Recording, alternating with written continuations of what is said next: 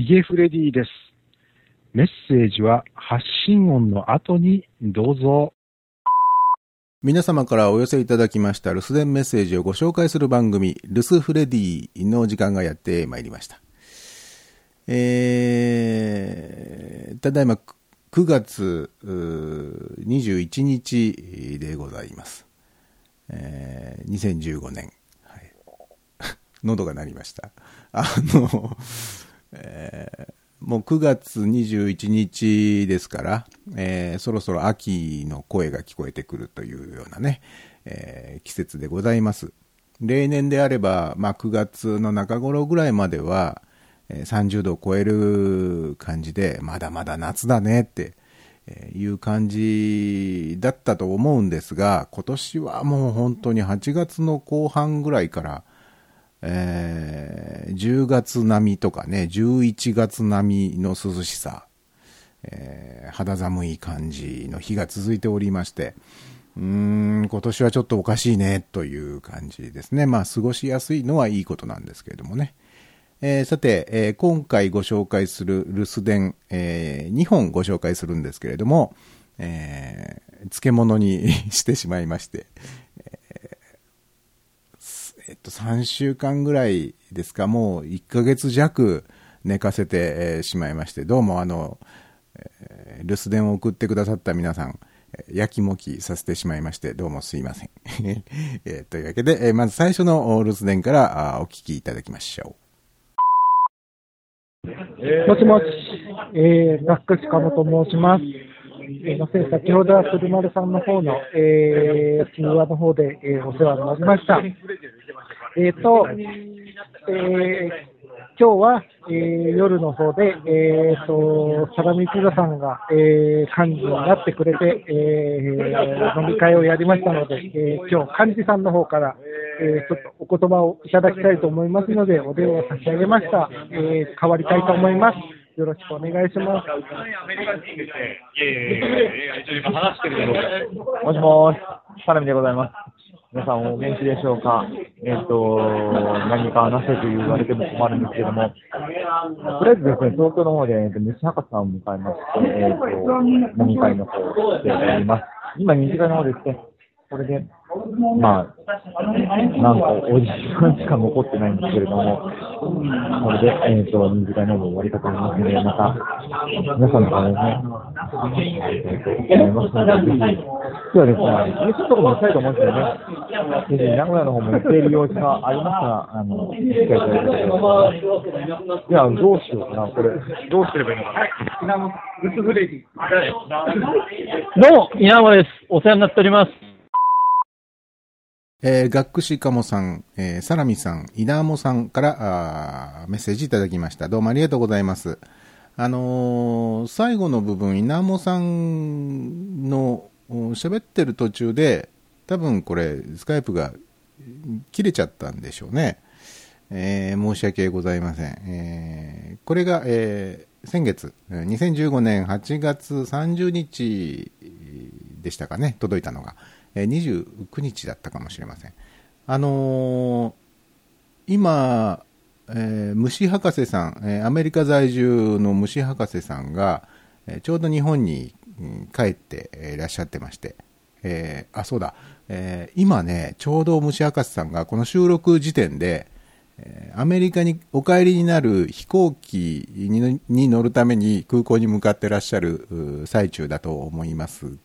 が、えー、気をつけてお帰りください。えー、楽しい時間をね、えー、日本で過ごされたと思います。えー、僕もあの名古屋に虫明石さんがお越しになった時には、え一緒に遊ばせていただきまして、えありがとうございます。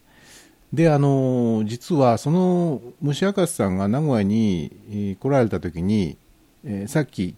聞いていただいた留守電メッセージの話も少し出ましてですね、えー、実はその留守電を2本送ったんだというお話を聞いてえっと1本しか届いてないんですけどっていう話を、えー、したんですよね。どうもあの今の留守電の中でも鴨さんがおっしゃってましたけど、先ほどは、鶴丸さんのメッセージをうんぬんというお話があったんですよね。で、あの、スカイプの着信履歴を見てみましたら、確かに、このいただいた留守電のちょっと前に、鶴丸さんから、えー着信があったという履歴が残ってるんですよ。えー着信はあったんですが、なぜか音声が記録されていないと。で、あのー今送っていただいてご紹介したその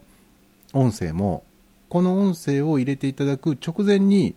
同じように着信が1個あって、そこも音声が記録されてなくて、多分2回目に送っていただいた音声が、えーまあ、記録されて、えー先ほど流した、えー音声、えーそれがそれだったんですけれども、わかりますか？この変な、拙い説明でわかりますかね？というように、あの、本当にあの、いただいたであろう音声が記録されてなかったりですね、えー今の留守電みたいに途中でプツッとこう切れてしまうというトラブルが起こってまして、えー本当にスカイプって使い物にならないねっていうこの留守電なんとかなりませんかという感じが本当しちゃうんですけどね。もうね。であの、えー1本目に記録されていなかった鶴丸さんのメッセージを送っていただいたものには虫博士さんと、えー学士鴨さんと、えー鶴丸さんがそこで、えーお話をしていただいてたみたいなんですよ、えーなので、えー残念ながら今回はご紹介することができませんが、えー送っていただいてどうもありがとうございました今回あのサラミさん、えっとね、サラミさんが幹事で、えっと、鶴丸カップのオフ会的なね、ことを東京でやられたんですよね、これ確かね。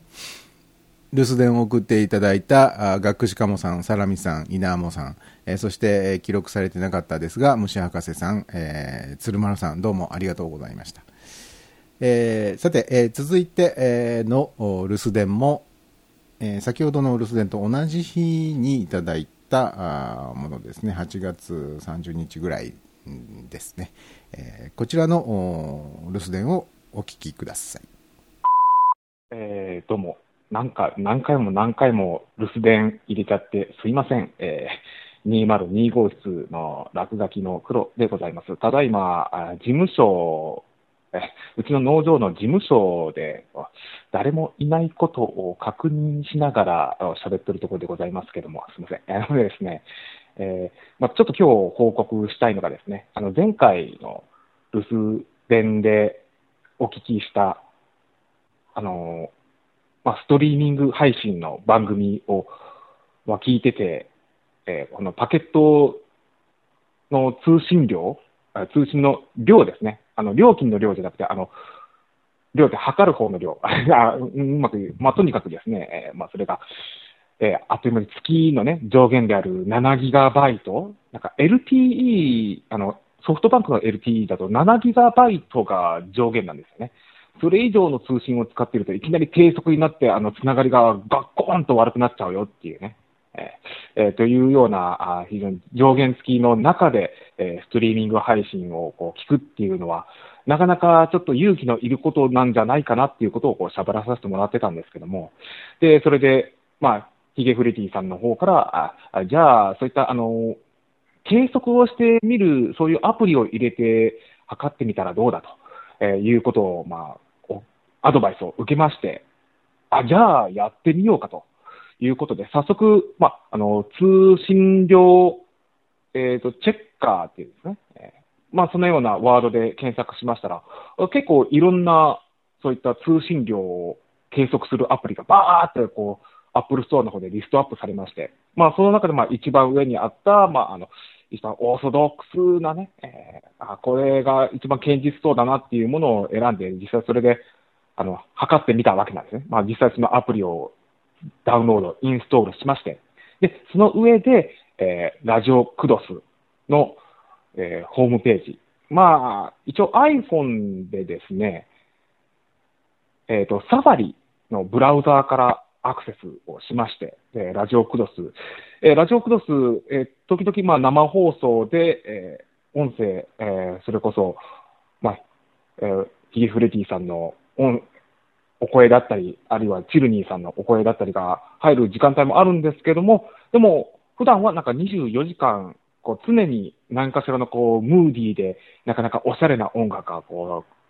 なり続けているという、えーそういうチャンネルプログラムだっていうふうにはお聞きしておりましたので、じゃあ、あの、試しに、まあ、作業をしながら、えーその、常に流れている音楽を、ま、とりあえず30分、あの、4G の圏内のところで、えー LTE の圏内のところで、えーそれを聞き続けて、果たしてどのぐらいのパケット通信量を使ったのかっていうのをこう計測してみたんですよ。そうしましたらね、一応、結果としては、それこそ私が測ったのが、まあ、作業してた時の、まあ、夕方の4時5分から4時35分ぐらいまでっていう目安で大体測ってみたところ、えーそのラジオクドスの、えームーディーな音楽ずっと流れてた中で、え使ったのが0.039ギガバイト。うん。つまり、だいたい7ギガバイトの上限があるにも、上限があるっていうことであるんですけど、そんなん全然気にならないぐらいの、本当にちょっとした通信量しか必要じゃなかったっていうことでね。こんなに軽く聞けるんだと、ラジオクドスが。えーっていうことが、そこで初めてパーンと分かりまして、あ、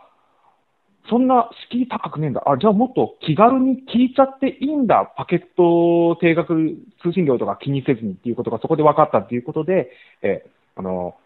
まあ、ツイッターの方とかでもね、えー皆さんも聞いてみるといいよ。ラジオクドスっていうふうにちょっと宣伝も入れておきましたんで、はい。えーっていう感じで、あの、本当ラジオクドスいいですね。あの、時々英語で、なんかこの英語のどっかの企業の CM がちょこちょこって入ってきたりする感じでもありますけども、なんか、それはそれで、むしろなんか、あ、なんかおしゃれなもん聞いてるなっていうこう気分になってね、えーよりこう気持ち的に盛り上がるっていうところもあるんでね、えーいいと思いますよ、ラジオクドス。はい。というわけでね、あのまあ、これをね、まあ、ルスフレディで宣伝するだけじゃなくて、あの、私のポッドキャスト番組、クロキャストの方でもね、あの、ぜひ、あの、宣伝の方をさせてもらいたいなと思っているところでございますんでね、この後ちょっと収録してみようかなと思ってるんですけど、あの、仕事行かなきゃな。いいい加減仕事戻らないとダメか。まあ、まあ、とりあえず、えーそういう形でご報告でございました。えーラジオクドスを30分聞いても、パケット通信量はたったの0.039ギガバイトで済みますよ。皆さんももっと気軽にラジオクロスを聞いてみようねという、えーそういう 舞台文句で、えーというわけで、えー落書きの黒でございました。では失礼いたします。落書きの黒さんからメッセージいただきました。どうもありがとうございます。えー、ラジオクドスの宣伝をしていただいて、えーどうも、重ね重ねありがとうございます。あの、ラジオクドスへのアクセスの方法というのは、まあ今、あの、落書きの黒さんは iPhone のサファリで、えーアクセスをして聞いてくださっているというようなことをおっしゃってましたが、もちろんそのブラウザ、まあこれはあの iPhone、Android、それからパソコン、えーなどからそのウェブブラウザを使ってアクセス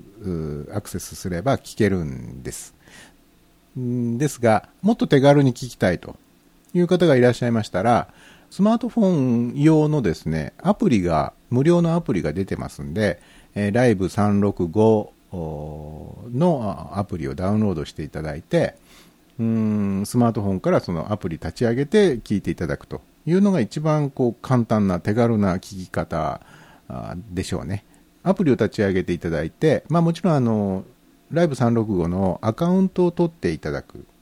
ね、これ無料でアカウント取れますので、えーアカウント取っていただいてでラジオクドスをお気に入りのステーションに、え追加して、えーくださるとより簡単にラジオクドスにパッパッパッとこうアクセスして聞き始めることができると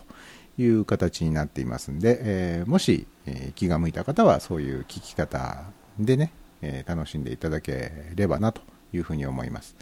え今まで何度もご案内しています通り、今から生やりますみたいなね、ことを、えー放送スタートのギリギリになって、えー告知することが多いので、うーん、なかなかタイミング合わないよとかね、そういう告知に気づかなかったよっていうこともありましょうが、まあ、その辺はあのお許しください。あの基本的にはあ僕は週に1回、えー土曜の夜、うんだいたい10時、午後10時ですね、えーぐらいから土曜の夜はサタデーナイトっていう番組を配信することが多いです。えあまあ、あの都合によってお休みしますということもまあまああるんですけれどね Facebook のフレディオページとか、えー僕のヒゲフレディのツイッターをチェックしておいていただきますとそこで、え今からやりますみたいなね今日の何時からやりますみたいな告知は、えさせていただいてますんで、えチェックしておいていただけたらなというふうに思います。えーそんなわけで今回のルスフレディはもう本当1ヶ月ぐらい近くうーん放置してしまった、えーメッセージをやっとご紹介することができまして 本当に、えーお待たせしちゃいましてどうもすいませんでした。えー、ルスフレディでは皆さんからの留守電メッセージをお待ちしております。お待ちしておりますが、やっぱりこうね、あのースカイプの不具合でもって、えー入れたはずの音声が記録されていないなんていうね、ことも起こりますし、えー音声の途中でプツッと切れちゃってましたっていうようなことも平気で起こっちゃいますんで、えーとっても 綱渡りのような感じなので、まあそれを含めて、それでもいいから、えー挑戦してみたいという方を募集しております。えーよろしくお願いします。えー留守フレディに留守電を入れていただくには、スカイプを使って、えーください。えー留守電専用スカイプ ID、FREDIOOO、フレディ OOO にえーコールしていただきますと、こちらの方で、やや寝かす可能性がありつつご紹介させていただくということになっておりますので、皆さんじゃんじゃん、うんよろしくお願いいたします。えーではまた次回お会いしましょう。さよなら